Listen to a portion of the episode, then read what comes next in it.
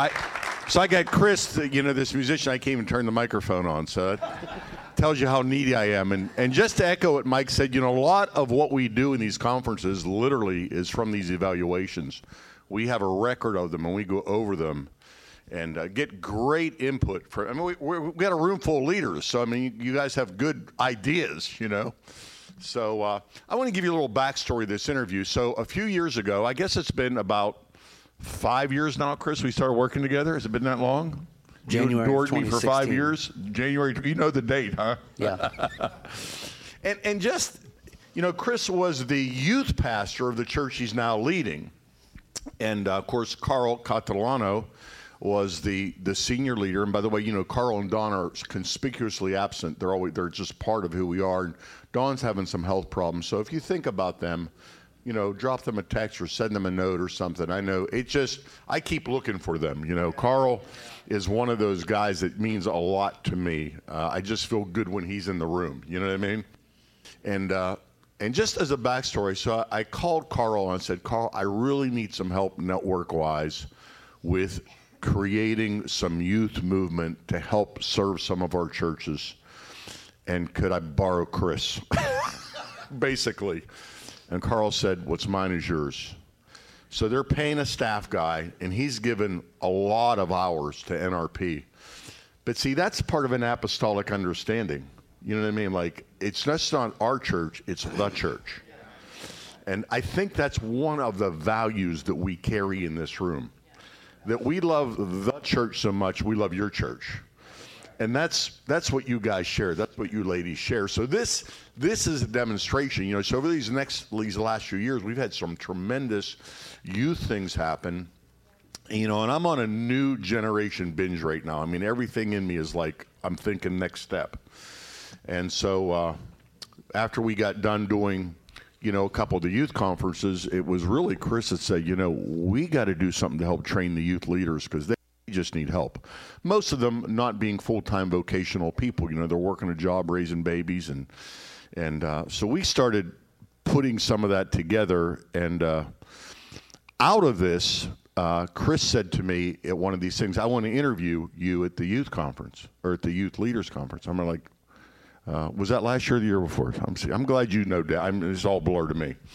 And uh, he just like quizzed me, like, what do you need to say to these men and women of God who want to take the next step? Like, as a pastor, what do you like? And it was just so real. And we got such good feedback from Chris's idea. So he said to me, he said, we need to flip that interview.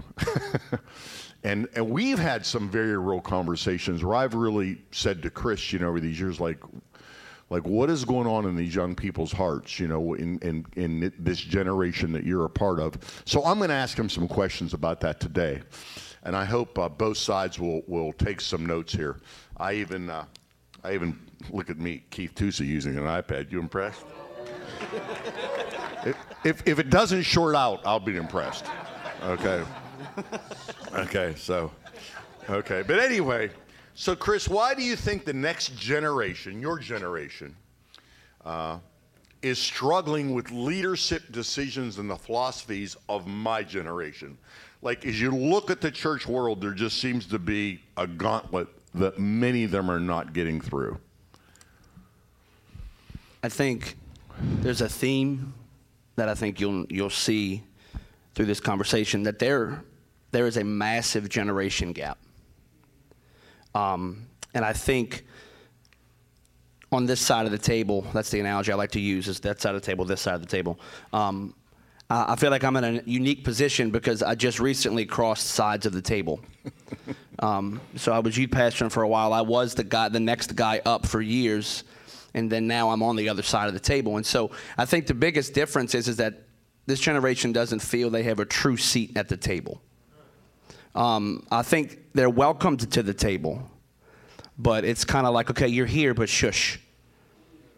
Um, or you have an idea, but we, we, that, that idea is not going to work. That idea is not really going to work, and, and there's no dialogue into the thought. It's just, what do you think? The idea is thrown out, and then there's not much dialogue to follow it. And so, guys on this side of the table feel like, well, then you want us in the room, but don't necessarily want to hear what we have to say. Wow. So what's happened to me in the last few years, and, and my wife would even say this, is I'm a better listener than I've ever been before. And one of the ways that happened was was hanging around with some of these guys. I realized this generation's value is in being heard, listen, and not necessarily being agreed with. Right. See, I'm such an action guy. I want you to hear me and agree with me. Or, or tell me why you don't agree so we can do something. But as I as I got more saturated just spending time with them, I realized they they they they want to know that you really heard them, and you don't even have to agree with them, but they want to know that you heard them, and that meaning that you processed what they said. You didn't just like have an audible ear, but you had an inner ear. I think unknowingly and unintentionally, because we all know the scripture, do not despise, um, do not let anyone look upon you because you're young rather be a model through purity. Um, I think we unknowingly and unintentionally create an age requirement wow. um, in the kingdom, whether we mean to or not. Um, to be involved at senior level decisions or senior level conversations, but then I don't know about you, but I know when we come to NRP conferences, um, a lot of times, especially Pastor Keith, will use the founders, will use the Declaration of Independence and the Constitution. Well, the guy who wrote that thing was 33. John Hancock was 19 years old when the Declaration was signed. 19 in 1776. Yeah. Alexander Hamilton, I believe, was 38. 21, 21. Um, yeah, I was off on that one, you know. but I think there's this, this thing where, oh, well, you haven't lived long enough to really, to really have input here.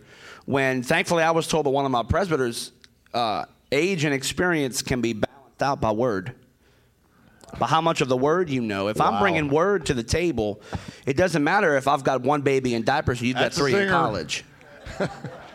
if I'm bringing scripture and I'm bringing the Holy Spirit to the conversation as a young person, I feel like we need to lean into that because that's what we're looking for in our churches mm-hmm. is spirit-filled Holy Ghost filled, word filled young people of the next generation. And so, regardless of their 18, 19, 22, 23 years old, we got to lean into that. Yeah. Yeah. General Lafayette when he came to help Washington, I think was about 20 years old. so, you know, we miss these. Uh, you know, and there, there is a vibrancy in a youth. There, there is something in younger people that has not gotten cynical. They, there's a realm of faith they flow in. They're more creative. And, uh, you know, it's one thing to say, and I'll just say this to leaders if you talk about the next generation, and you don't give them a seat at the table, you're actually doing more damage than good because you're producing spiritual frustration. Okay? So, Chris, what do you think is the biggest weakness? Let me put it on you now. What do you think is the biggest weakness in your generation related to moving up in ministry? I have two answers. Okay. Um, the first one is I think there's a misunderstanding between planning and leadership. Um, I think I'll use the youth ministry analogy for a minute. I think our youth pastors can plan great lock ins, but they can't attach vision to why we're doing a lock in. And so we can have this great event and we can sit with the pastor and get a budget and have this great night. It looks great on Facebook, but the next Wednesday night, no kids come. And there's no continuation of why did we just do this. And when I sit with youth pastors at the youth intensive or the youth camps, that's the number one thing I find is they're full of ideas but not full of vision. Hmm. And there's that's, that's a good quote. And I think it's due to everything that they have experienced is lightning fast. So in a lot, I mean, I was like this for a long time. It was because I'm doing the lock in, I'm going to produce this result because that's what happens. It's fast. When the kingdom isn't, the kingdom is usually a process, and He takes us from glory to glory to glory. And so I think young people need to understand and learn, and we need your help on how to take this plan that's a great idea and turn it into something that produces vision and pushes vision down down the road a little bit. That would be the first one. And then the second one, which this is what I'm I've gotten more passionate about in the last couple of years, is I don't know that my generation understands exactly how spiritual this all is. I, I genuinely mean that because if you if you listen to a lot of the ministry podcasts and leadership podcasts and books, it's all leadership based. It's fundamentals and seven processes to a happy marriage and things like that. When when we've gone through decisions in our in our church, and Brother Carl, before the next meeting, fast a week. and I and I remember when that first happened, like my first reaction to the going to this meeting was not to fast. Then I sit down at the table and he says, "Did you fast?" I'm like, "Yes, sir." He's like, "Okay, now we can talk." And I think there's this misunderstanding or just simple ignorance to no, we're wrestling not against flesh and blood, but against rulers and principalities of this present age. And if you don't understand the reason your youth ministry is struggling is not because of your budget, it's because you're coming up against a principality. Mm-hmm. And you're not going to beat that by having a good event. You're going to beat that on your knees mm-hmm. and in prayer and understanding the spiritual side of this. I, I, I find that to be amazing. I, real quick story I was at a youth camp years ago in Panama City. And um, there was a meeting happening before the service, 2018, I think it was, when we were out in Panama. And I was speaking. and running the conference, I mean, you guys know if you run an event, you don't have a whole lot of time to be spiritual when you're so busy being practical. And I remember we got the sound check started, and I said, All right, guys, I'll, I'll be gone. I'll be back when service starts. Well, a couple of the youth pastors were trying to find me, and they were almost frustrated they couldn't find me. No, I was in my room seeking the Lord because I had gotten pulled in seven different directions and I didn't want to get in the pulpit like that. And one guy was like, Where have you been? I'm like, I've been in prayer. And he's like, But we, we got questions. I'm like, You go talk to Angela. Like, I got to go get with God. I say that a lot. because you don't want to hear what Chris has to say. You want to hear what the Lord has to say. Yeah. The teenagers don't need to hear what your youth pastor has to say or what your next generation leader has to say. It's got to be the Holy Spirit coming through that new person. Yeah. And if they have to yeah. understand that this stuff happens in the spirit way before it happens in the natural. Right. Here's what this looks like in the natural. We've seen this. We see a lot of new generation leaders that really seem to have their act together, like they got spit and polish, but it's more performance than presence. Now listen, but they don't even know that is what he's saying. Yeah they don't even know that. They are they are at the realm. They are ankle deep, and they only think the pool's ankle deep. So, like what Pastor Ron was talking about last night, they may have read a book about or heard about, but they've never bathed in that pool, at least on any consistent basis. So now, and that's what we're doing in these youth pastors intensive. We're we're really bringing those two streams together to teach them to walk in the presence, but also have outstanding performance in what they're doing. Is that a fair assessment of mm-hmm. what we're trying to do? Yeah. Yeah. I spoke for a youth camp, not an NRP one. I spoke for a youth conference. And there was no projection. It was kind of a backwoods. We're going to get back to basics. Everybody get your Bible, your notepad. And I was preaching on David and Goliath. And so I told the room, I said, hey, I need some people to go to some scriptures. I'll get you to read it to save time. Uh, and I pointed to the youth pastor. I said, hey, can you go to 1 Samuel 16? This guy went to the table of contents. I wasn't talking about Habakkuk, right? Where you might get confused and pass it up. Yeah. This is 1 Samuel. Yeah. He wow. planned the whole event, had games all week. The kids were excited, and he didn't even know where First Samuel was. Wow. And he wasn't saved six months. He'd been saved a long time. There's a lack of understanding what actually takes place in the spirit and I see it all over the place. Mm-hmm. Good. This is good stuff. So, just to take that kind of question to another level, you know, many young leaders, you know, openly talk about their struggle relating to people like me, the older generation. Why do you think that is, and how can we, both sides, address that? I think this goes back to that generation gap. Um, when we were preparing this, I, I said this next statement. Uh, this is, I think I know where you're going to go and he, he loved it.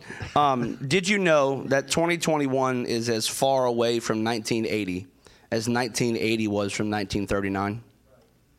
Say that again. I want you to think about this. Guys my age. 2021 is as far away from 1980 as 1980 was from 1939.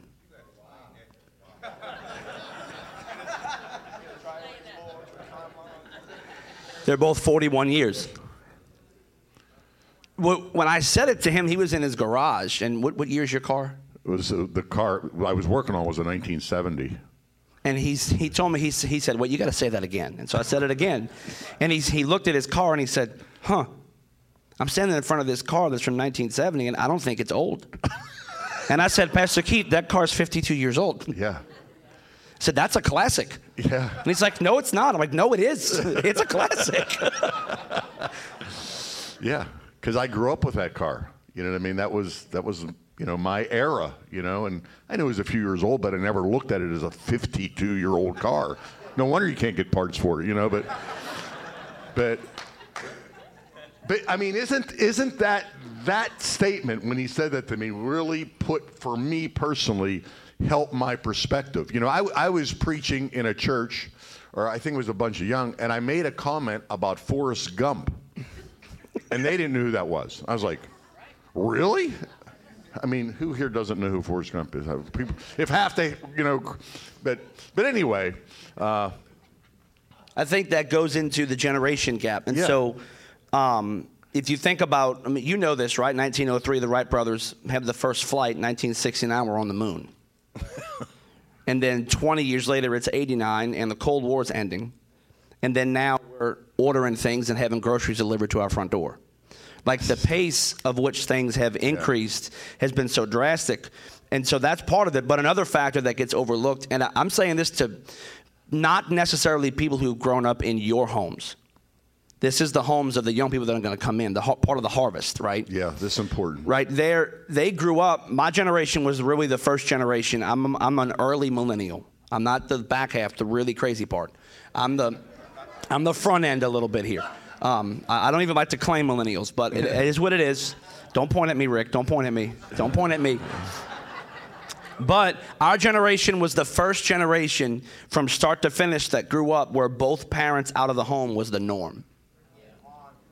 It was the norm. Power statement. So we didn't grow up. Our generation didn't grow up. I, I did not know a friend. I had one friend actually from elementary school through high school whose mom was a stay at home mom.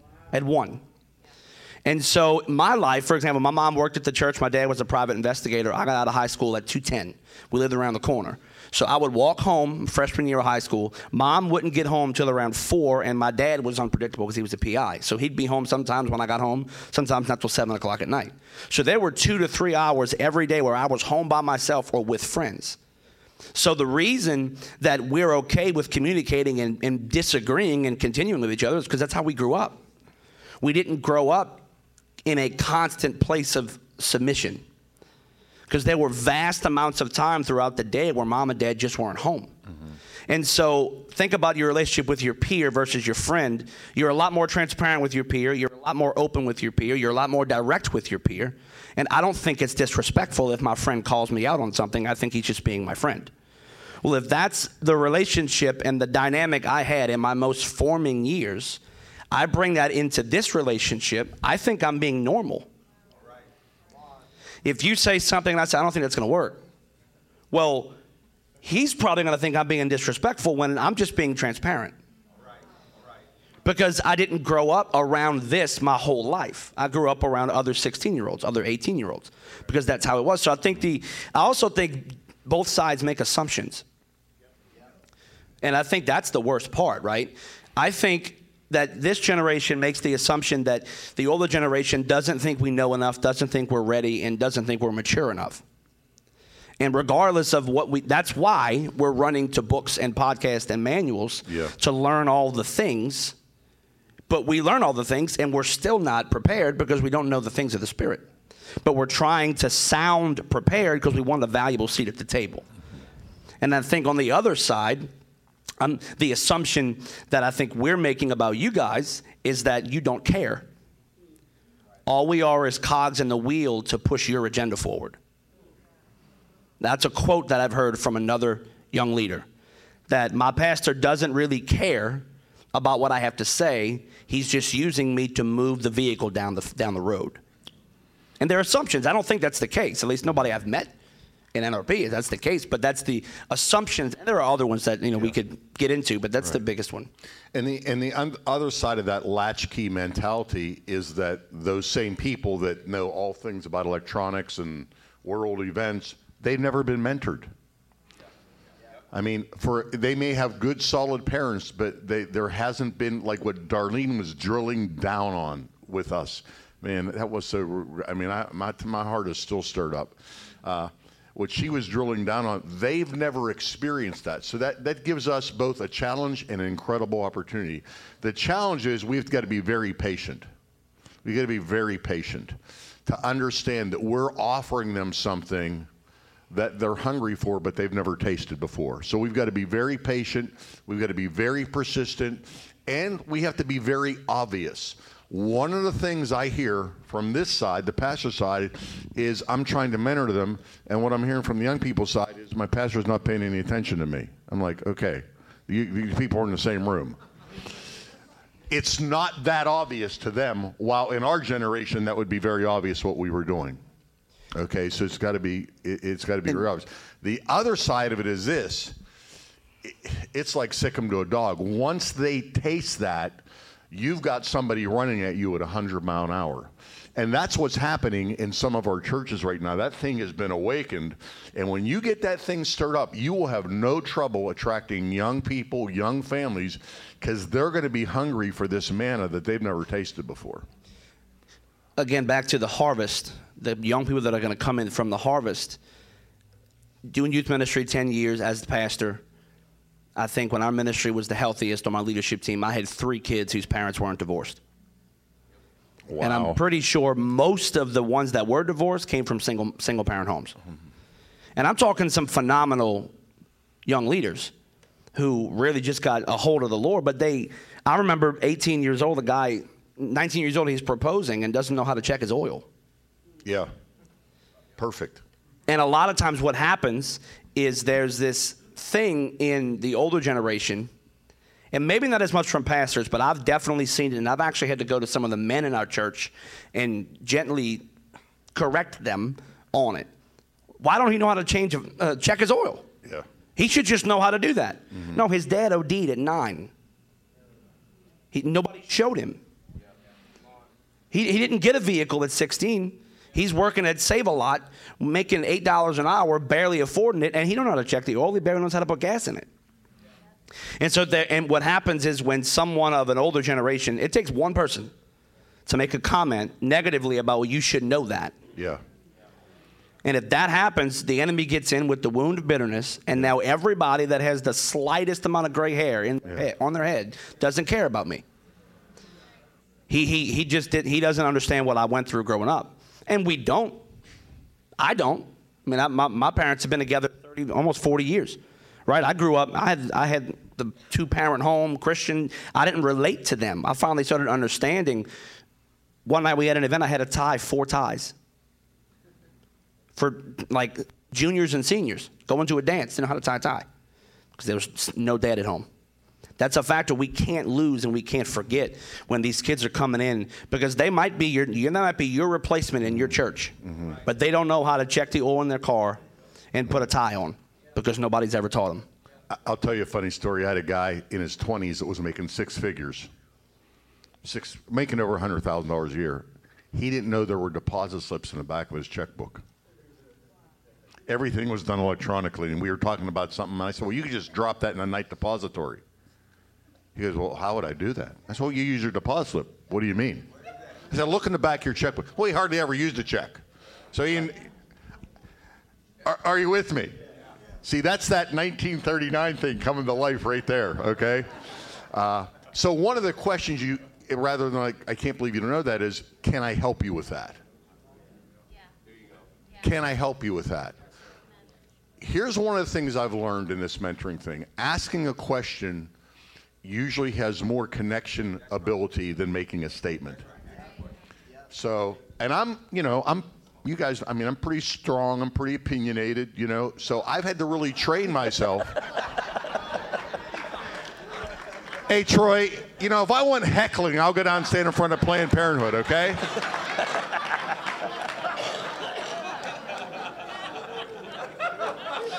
Who let him in here?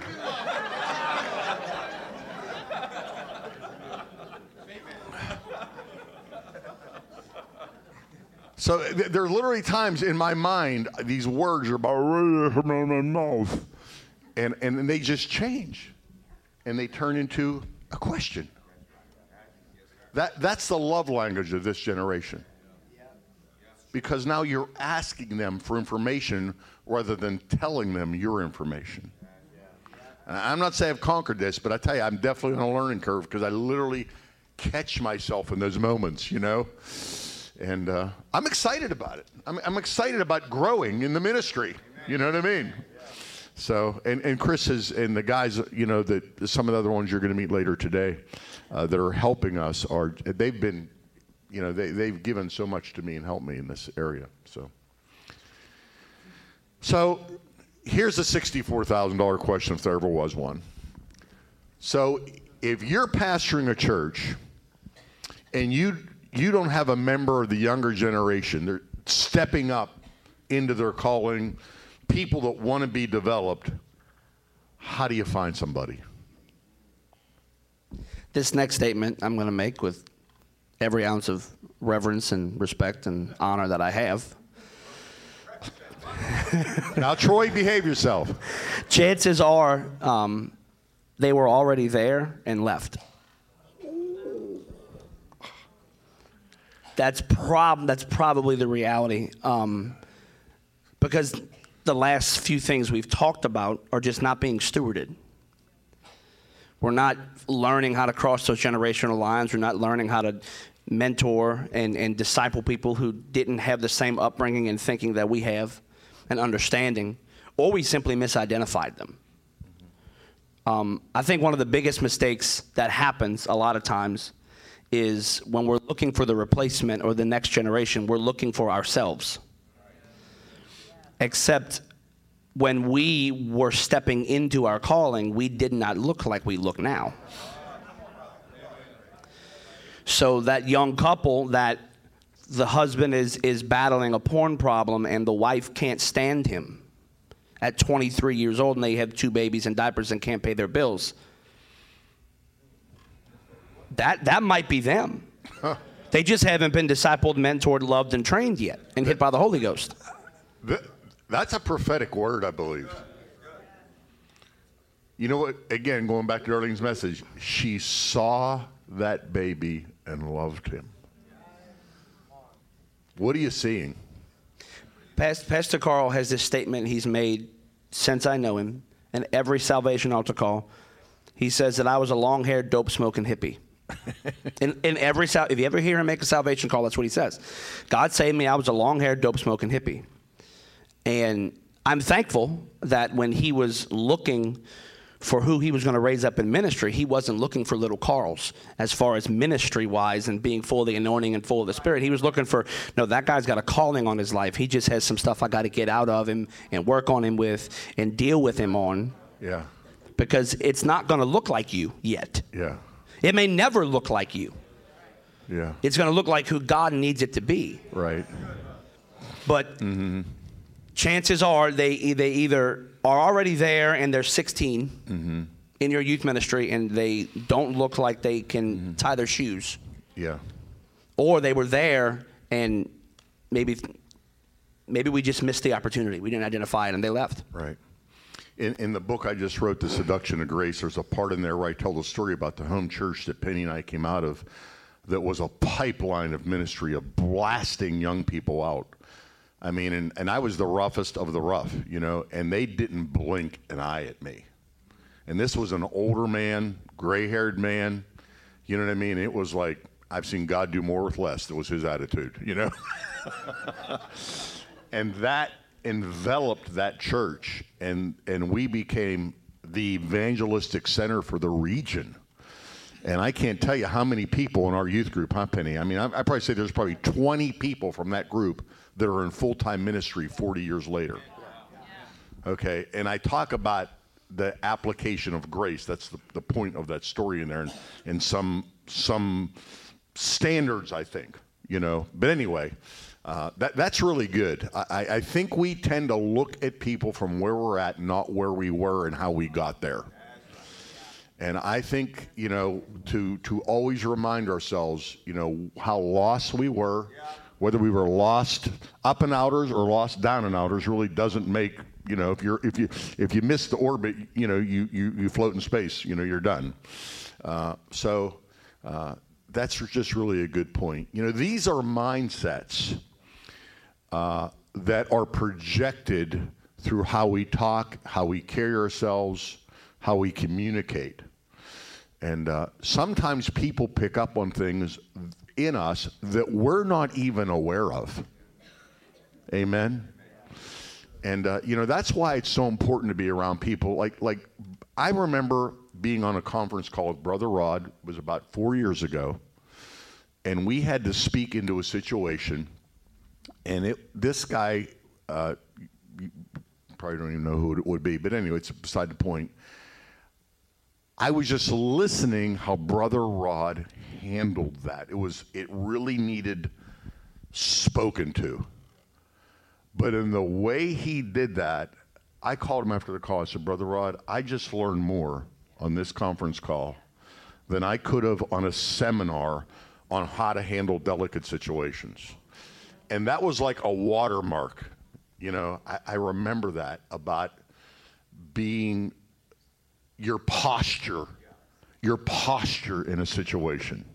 Very powerful. So, you know, that's what that's what's in our toolbox, guys. That in our DNA, and your that's what's in your toolbox. Don't leave that in the box. Take that to work with you. You know, don't try to uh, compete with the guy on TV. He, he's doing something different than you are, probably. All right. Use the tool that God gave you. Operate out of your DNA, not out of somebody else's tactic. I want to give one thought of encouragement because I don't want to just hit that hard line there and then move on to the next question. If they're not in your church now, and even if they did leave, I can tell you where they are. They're in the harvest. John 4:35 look into the fields the harvest they're white. There are gifted young people, talented young people, ready young people who need fathering and mothering and leadership and development and they're in the harvest. They're they're the friend of your bass player's son who comes to church when he sleeps by your bass player's house.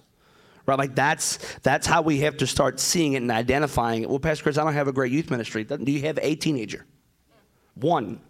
Well, he ha- or she has friends and we go in there and we go lean after it and we figure out a way to pull from that one resource and we're faithful with the little and then God will give us much. So, Chris, over the last few years, we've done a lot of ministry together, and we talk probably every week almost about something or other, you know, theology or worldview. Uh, you, you've always got a lot of good questions, and uh, so in that time, I don't like this question. I'm not going to ask you if I've ever frustrated you. Natalie Paladin, don't clap. I saw that. You can come So get the mic if you so want, excited. Natalie. You can. Natalie or Rick or Joe can come Yeah, take I'm this mic if giving- they want. Don't, Rick, your name, don't even say a word. Ushers. If I, but when I frustrated you, when did I frustrate you, and how did we work through that? Do we have time? Do you want me to like give the actual situation or there's no honestly there's only been once that there's been a genuine frustration.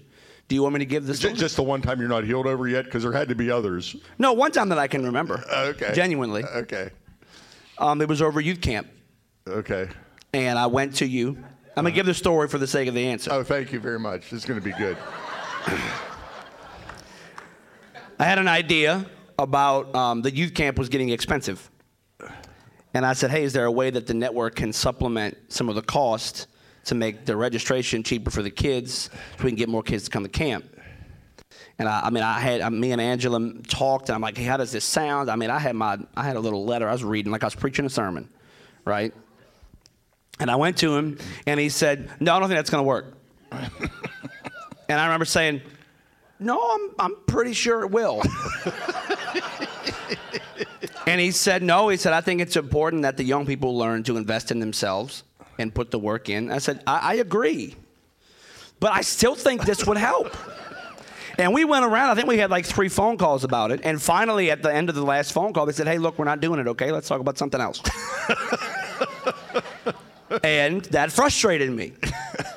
But thankfully, um, I think you had employed Angela to drop hints too. oh, I'm sure we'd probably tag team. And she's that. a terrible hint giver, by the way. She just she just can't hold back. She just jumps ahead. thankfully, I was told a statement years ago by Anthony Marquise, if you know who he is. He said, Amos 3, how can two walk together unless they're in unity or they're in agreement, right? He said, you can be in agreement and disagree over procedure, Oh, but good. you can't be in agreement and disagree over principle. And when I grabbed that and chewed on it, I learned how to disagree with the generation in leadership. Because that was a procedural disagreement. Where we, we both still wanted young people to get changed and full of the Holy Ghost and set on fire for the Lord. It was how we were going to do it that was the difference. Because there are going to be procedural differences. Because a 1970 model vehicle is still new to him. So there are going to be procedural differences on how we think. But the principle has to be the same. And if we go to 1 Corinthians 12 with the body, I think if we don't have procedural differences, we don't have enough members of the body involved. Mm-hmm. Like, I need people around me who think differently than me. If not, everything's going to look very similar. And there's not going to be enough diversity, and we're only going to win one type of person the one who thinks just like me, and looks just like me, and votes just like me, and talks just like me. Where the kingdom is so much bigger than that, and I need more voices, more input, more thought into that. Mm-hmm. So there's going to be that disagreement. And the one thing I had to say about what he's done in our relationship is he's always letting me disagree with him. Like that was okay. It, he never took that as disrespect that I was thinking differently than him or talking differently than him. It was always what was big for me was he would hear what I would say, but he would always he wouldn't just say what he was going to do or what we were going to do. He would say why. Mm. Because see, as the next generation, something that I've always done, and it's I've always been the youngest of all my friend groups. So all my, my best friends are six, seven years older than me. I've always been the youngest, so I'm used to being in the subordinate position. And so one thing I've always been able to do is with leadership, I'll say this is what I think should happen. Okay, we're not to do that. Okay, what I'll do is I'll just file my idea somewhere, and I got the benefit of watching how this thing plays out. Well, if it flops, maybe my maybe when I get in that position, I'll pull out my solution. If that idea works, I'll shred that file. Because it doesn't work. That's the benefit I have of being in that mentory position is that I get to watch him make mistakes or you make mistakes coming up under you and I get to make mistakes and you get to take the fall for it. It's fantastic as that next person.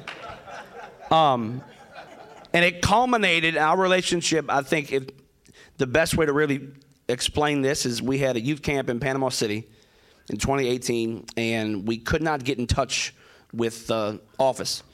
And we had already sent them like this massive deposit, and we had paid 50% up front.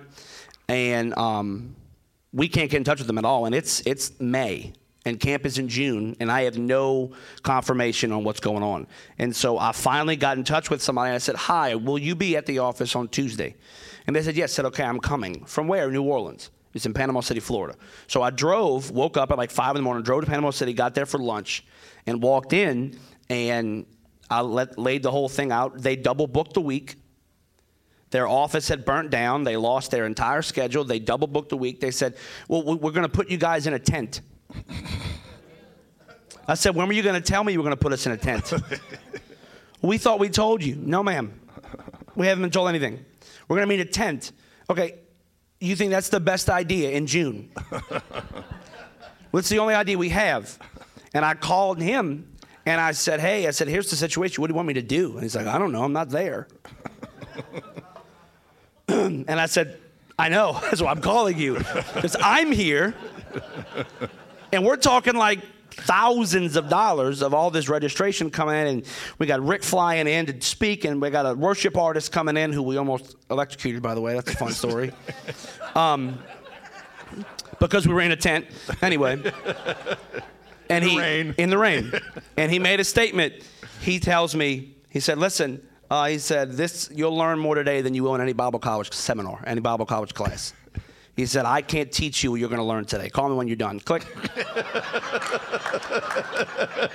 he said, I'm going to support your decision, whatever it is. I'm like, oh. All right, let's see how this goes. But it was the liberty to make the decision, a big one, and then also know that if I made the wrong one, he's going to step up and say, no, this was the situation. It was a hard spot, and I told him to make the decision, and it was the wrong one. He learned from it, won't do it again. But there was the transparency and the, the openness of relationship. That was that was important there. Um, and I think it goes back to all this goes back to how this how you and I even got started. We had a uh, pro life event in Chalmette in 2016 in January, and I was supposed to be working sound for the worship team. They had just got to the hotel, and I pulled up to go see what time they wanted to rehearse. They said, oh, We'll be about another hour. We're exhausted. We're going to lay down for a while. I said, Okay, great. Well, he's sitting in the lobby just on his phone. And I said, Hey, what are you doing? I don't really, think we barely even knew each other. So, what are you doing, Pastor Keith? And he's like, Hoping somebody takes me to eat. I'm very predictable. and I said, I, I got a truck. I can take you to eat. It's like, is there a diner somewhere? I'm like, sure. So we sat down at this diner, and we sat down, and it wasn't 90 seconds into the conversation. He just started firing away with questions, which let me know that, you know, at the time he was the number two in the network. The number two in the network flew in from Pennsylvania, and he's asking me these questions. Why is he asking me these questions? Well, then he must see something in me of value.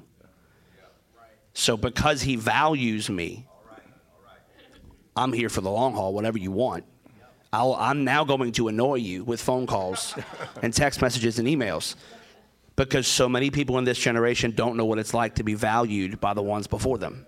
They don't, they don't know. I'm telling you, they do not know. Your kids do because you love the Lord. Mm-hmm. But most people, most young people do not know what that's like.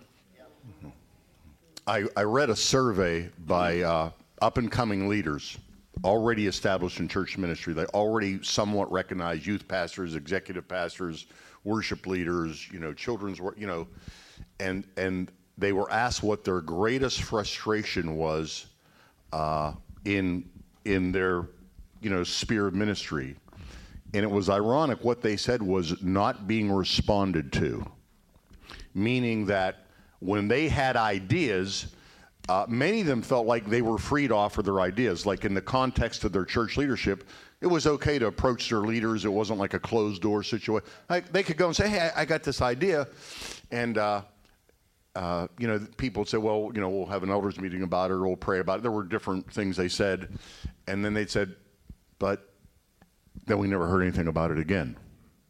It was just kind of like dropped, and so what they thought was being communicated to them was it was you know a stupid idea, or we really didn't follow through. We were just saying that. Uh, but the biggest thing was that they weren't being told why the idea wasn't being executed. They weren't. They, they, it wasn't being used as a training opportunity. And that, that really caught my attention that that was, and these are, these are already for people already engaged, you know that that was the thing they desired from their leader was just feedback. They yeah, they wanted an open door, they wanted a seat at a table, but what they were craving was feedback on whatever they were offering. Just a, a small plug for Vision here with the the youth intensives. We're telling the youth pastors that come that you need to be pursuing your lead pastor Absolutely. and his wife you need to be you need to know what their heart is. You need to know what their vision is. You need to know what their struggles are. You need to be in you need to become one of their adopted children. Mm-hmm. You need to be able to learn from them, especially if you're called to fivefold ministry. You're going to pastor a church someday. Your greatest, I tell them this, your greatest teacher, your greatest source of information, other than the Holy Spirit, preaches every Sunday morning. And it's amazing how many we went to universal we came here um, two years ago we've been in orlando the past three intensives two years ago we came here and went to went to universal studios and the session before we broke to go for the day we had some mornings and then went to the park was about having your pastor's vision having your pastor's heart and how to take that and implement it on a youth ministry level because we can't have two visions. We got that's division. I don't care if it's the youth and the pastor in the same church; it's still division. And so I hammered them on you got to know what the vision is of your church. I had two youth pastors in line to ride the Hulk, the roller coaster. Tell me that. How do I, again, say this with respect, it's not about any of you necessarily, but how do I find out my pastor's vision and heart when my pastor doesn't return my phone calls? When, as long as the Wednesday night service is covered, that's the extent of our relationship. It's only business. How do I find his heart? And I said, You sit down with him and you ask him the same question you just asked me. He'll get mad. Okay. Ask him. I, I don't know if I can do that. Because they don't know how to disagree with a father. They don't know how to they don't have those conversations because they never had one. And these are the young people that are in our churches that are going to be pastoring the next generation of churches. I'll never forget, Laura Aguilar walked up to me at a youth event. I forgot what it was. And the person had just preached about um, homosexuality. This is before same sex marriage had been passed or anything. And she walks up to me. I don't know if you remember this. She walks up to me, she puts her finger on my face, and she says, Your generation has to pass through this, not ours. Said, You're going to be the ones that have to figure this out and learn how to deal with people who have transitioned and are attending your churches.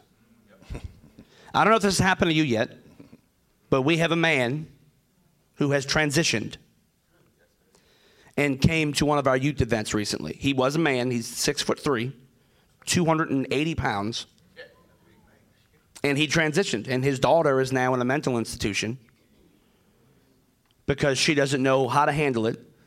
And the mom is beside herself, not sure what to do. And he hasn't come to a Sunday yet, but this is normal now. This is becoming the norm in our society and even being celebrated in our society. When someone like that can, can be on the cover of Time magazine, they're going to show up in our churches. Well, the people who are going to pastor through that in its fullness are 23 years old right now. They're 25 years old. They're 33 years old, 34 years old, like me. So we need the salt that you have. We need the, the, the diligence that you have. We need the knowledge of the things of the Spirit that you have. But chances are you're going to need the strategies that we have. Good. Well said. Well said. Okay, let me, I think it's the last thing. Um, so, you know, Penny and I got put it on our heart to do this, this leadership connection. We're inviting key up and coming young people from across the network to come to Pittsburgh. We got two dates this summer. Just just to hang out with us and just to kind of down and, and one of the strategies of course is for them to meet each other so we can start replicating th- what this looks like in the next generation. Because the connections we have are just that's why we're here. We're not here because we all have the same theology have the same form of church government. I mean that's great but it's because somewhere along the line we, co- we really connected with each other. So now you're now you're leading a congregation. So what how does that like fit in for you? Like, how do you see that? I see it as step two of a three or four step process. Step one is as the pastor of your local church, as the pastor of my local church, I've got to be the one to identify those people, those fivefold people. I, I got to be the one because I know them, I see them. I need to be able to identify, okay, that person's got it. You know how, like, they talk about in sports the it factor? I believe fivefold people have the it factor before they have anything else. Hmm. Your discernment just says there's something different about that young person. They're 15 years old. To brag for a moment, Caitlin over there, who sang last night, came to church at freshman year. I think she was 14. You were 14, right? First of all, I thought she was 18 because she was taller than me at 14. Um, that's not a knock on her. That's me just being short. Um, and I remember there was just something different about her at 14 years old and she's now become a spiritual daughter to my wife and I. But it started because there was just discernment said she's different than the three other people sitting next to her on that row. The next part is I got to get her around people who are a little further ahead of her. Because if she stays around the people she's sitting by right now, it'll never be developed. Hmm. And so that's why it's so important to have them at the table. Because if we want them to step up, if you want us, I'll even put me in that. If you want us to step up into that next place, we got to sit there with you. Otherwise, we won't think we can do it. We don't think we belong. And so that's been the one of the biggest things he's done for me is he's included me in things and he's asked me questions about things that I'm not in the apostolic team meeting, but he asks me these questions because he sees something in me that probably isn't developed yet. And so with these what they're doing with these meetings they're doing is once you find that couple or those two couples because I've got two that we're working on trying to send get them around people like them and ahead of them so they can get used to being comfortable in that setting. Mm. Because if not, they're going to go back to the same yokel jokels they've been hanging out with, and they're never going to begin to walk and see who they are. Right? Where did Samuel live? Samuel didn't stay with Hannah. Samuel lived in the temple because Eli saw something in Samuel. No, I, I need that. I'm getting old. My sons don't have it. I need that. You're going to come live with me. You're going to sleep on the floor. You're going to clean the place. But I'm going to teach you what it looks like to do this. And you're going to watch me do it day in and day out, not just take notes during a session. You're going to see me do it. And that's what makes the difference. And so, what they're doing is they're bringing in these couples into their home to say, This is how we live this life when the microphones are off, the sound systems are off, and it's Tuesday at 4 p.m., dinner's late, the kids are throwing up, and the electric bill is late, right? Like, that's what they need more than being taught how to preach. Yes, they need to be taught how to preach, how to communicate, and taught theology. I'm big on that. Just a side note, please make sure your young people are learning like practical and accurate theology. please. Oh my goodness, please. Um, but they need to be taught life. Every every seminar, every youth pastor intensive we've done, under the feedback, what could we do better? There's the number one thing you could ask Angela. The number one thing they always say is we need to learn more about life and ministry and how to do it all together, how to raise kids and do ministry. Yeah. It's the number one thing they ask Yep. for. Yep. Amen. Well, this has been really good, huh? Amen. I hope you took some notes. And, uh, you know, I, I would say from a pastoral perspective, this would be a great uh, discussion to have with your leadership back home in a week or two from now. Just sit down and say, listen, these are some things Chris said. How do you think we as a group do that? Like how how would you rate us? Start start an internal conversation about that before you try to externally do something with it. And you might get some really really good feedback and insight. Chris, you said some things today that are really zingers, uh, that uh, you know I think really like give us a handle to, to jump on. So so thanks thanks for being honest. That thing at the frustration, I don't know if that's so appropriate, but you know, outside. I, outside of that, Natalie, you're doing it again. You asked. I thought you got healed. Rick- Amen. We're done. We're done. No, that was the best part, Keith. All right. Hey, it's uh, 10:15. We're going to take 15 minutes. Let's be back at 10:30.